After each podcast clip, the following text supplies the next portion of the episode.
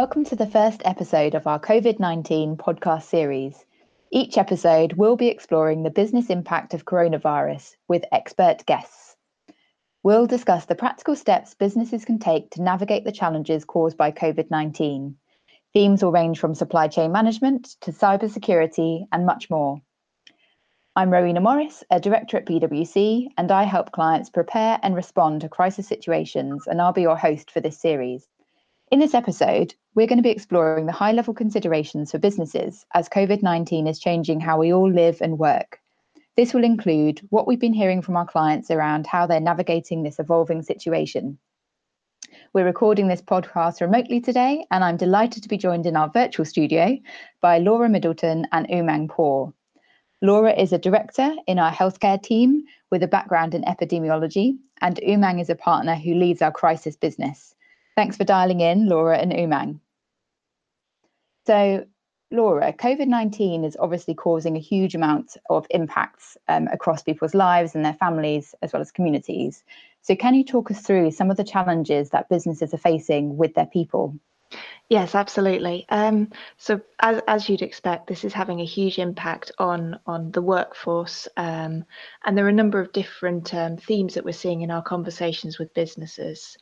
I think the first and most critical is around well-being and not just the obvious physical well-being challenges a number of businesses are seeing significant proportions of their workforce off either with covid-19 or self-isolating or caring for those who are unwell but we're also seeing quite a significant um, level of concern around mental well-being um, with significant amount of um, uncertainty, uh, changes in people's routines, um, this is absolutely having an effect on mental health, and this is something that businesses are really trying to address and support their workforce in. Linked to that, um, one of the challenges is around employee engagement. And in many businesses, um, you've no longer got the vast majority of your workforce in the office. So there are challenges in how to retain employee engagement and make sure that everybody is continuing to um, be involved, get that team spirit that they feel they need. And um, we can talk about a few examples of how that might be addressed by different businesses. Um, another challenge is around technology and infrastructure. And a lot of businesses have had to very rapidly adapt to ensure that their employees are able to work from home, that they've got the laptops um, and the broadband that they need to be able to do their jobs in a different setting. The final area that I think is very important is around the caring responsibilities that a large proportion of the workforce will have. And that's not just for childcare with the schools being closed, but also for people who might be caring for elderly or vulnerable relatives or neighbours, or indeed when other family, family members are unwell with COVID 19. So, building on all of that, Laura, what are the sorts of practical steps that you'd recommend for organisations to support and protect their people? Well, I think uh, the first thing we say is absolutely that duty of care to employees comes first, and that's absolutely the message we're hearing from most businesses. We'd recommend that they stand up a dedicated team to manage and implement their response, and that's really critical just because information is changing so quickly that having that centralized team to manage um, how you're communicating and supporting your workforce is really, really critical.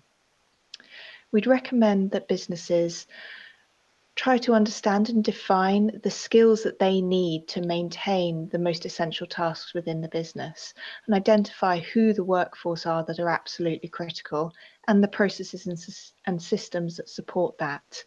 Um, and they'll need to proactively anticipate where disruption might come and refine that def- those definitions and those responses accordingly. And there's a lot of new information coming out every day at the moment, so that's something that businesses will need to keep revisiting very regularly. The final point would be around communication. We'd absolutely recommend really regular communication with employees and making sure that's done as early as possible when there are changes on things like policies. Um, it's also worth considering where it's relevant um, engaging with trade unions as they're a critical part of that communication process. Yeah, so certainly from a PwC perspective, that regular virtual communications with all of our staff has been very, very important.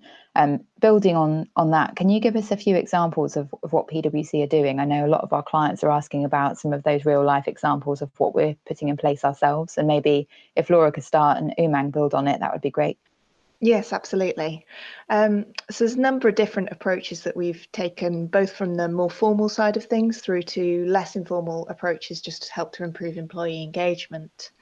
So um, we've had a number of webcasts that our staff have been able to join, and that's um, proved to be a really useful forum to share key changes to policies and ways of working, but also we've used that to support people with their well-being. We had um, a psychologist and a doctor join one of our early webcasts to make sure that some of the questions around health and well-being, both physical and mental, were addressed. Um, and we also give people the opportunity to ask questions on those simple things in terms of ways of working. Um, we're using um, lots, lots and lots of video chats at the moment for most of our meetings, and just encouraging people to have their cameras on for that. It just helps with um, some of that engagement.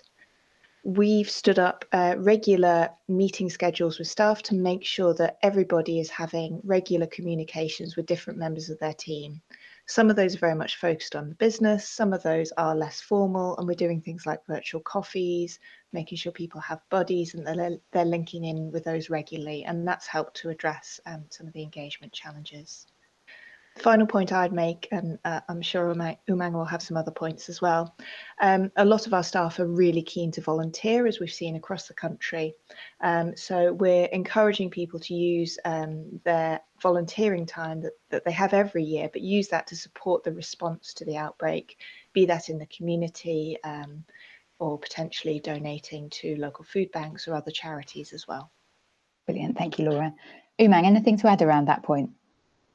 Yeah, I mean, I, Laura mentioned that we're encouraging people to have cameras on um, during during calls, um, but equally, we're also encouraging people to say if they if they want to go and take a conference call, for example, from from their garden uh, and have a walk around, that's okay. Um, you don't have to necessarily be sat in front of front of your computer and and, and your desk. Um, and actually i've been participating in in some of the some of the sessions where we've had uh, virtual social events.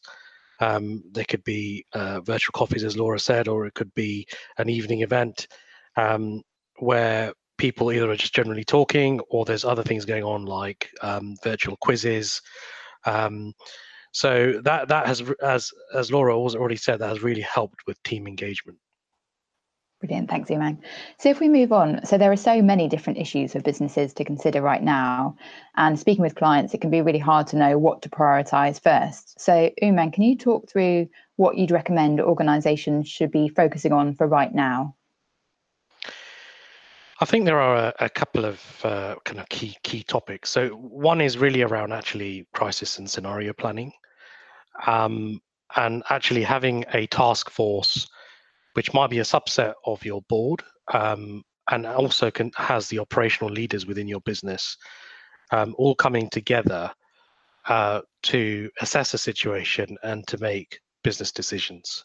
And what's needed there is, as, as well as the right people, you need the right information um, and the right skills to be able to to take all that information. There'll be a lot more information coming through than normal, and taking that information and and actually using it in an intelligent way to make decisions in a, in, in a way that gives confidence confidence both internally with your employees but also externally with your with your suppliers your business partners your customers and, and potentially your shareholders if appropriate as well. I think i think the second uh, area is is around uh, cash and liquidity. Unfortunately what we've seen um, is across a number of sectors that top line revenue has has pretty much disappeared, and therefore that is causing quite a lot of quite a lot of cash uh, cash flow and liquidity challenges. And so, what sort of measures should businesses should be taking now to tackle some of those challenges? So there's a number of um, things that people should be thinking about. Um, the first is, and is critical, is actually starting to produce some cash flow forecasts um, they need to be at least 13 weeks ahead, and in, in some cases, we'd actually recommend that they go further. And where they're going further, they need to be linked to some scenarios relating to what might happen with the spread and control of the virus. And that probably needs to be done on a by country by country basis because uh, the way in which the virus will be controlled and, and be spreading will, will differ by country and even by region. The second is is considering all your all your funding options. So uh, across the world, we are seeing uh, governments and tax authorities announcing different government funding options. Consider whether you are eligible for, for those and whether it's appropriate and applicable to your business to be applying for, for some of those.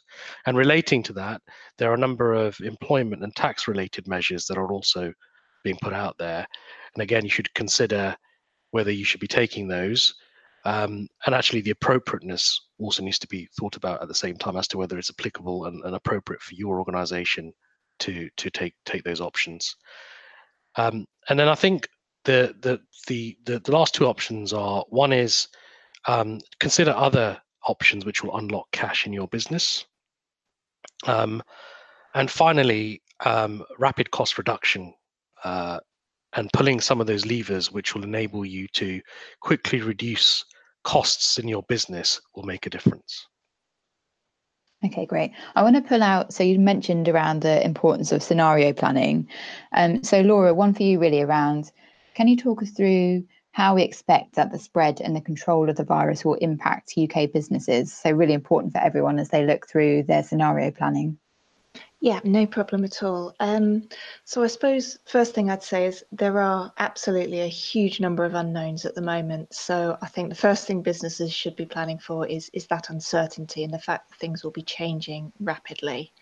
Um, right now, as we stand, we are currently looking at an initial peak of the virus in the middle of April. Um, so in terms of businesses doing their initial planning, we're now seeing most at a stage where they're ready to respond to that sort of the higher levels of staff sickness. Um, however, that doesn't mean that after that initial peak, that cases will disappear and we'll be back to business as usual.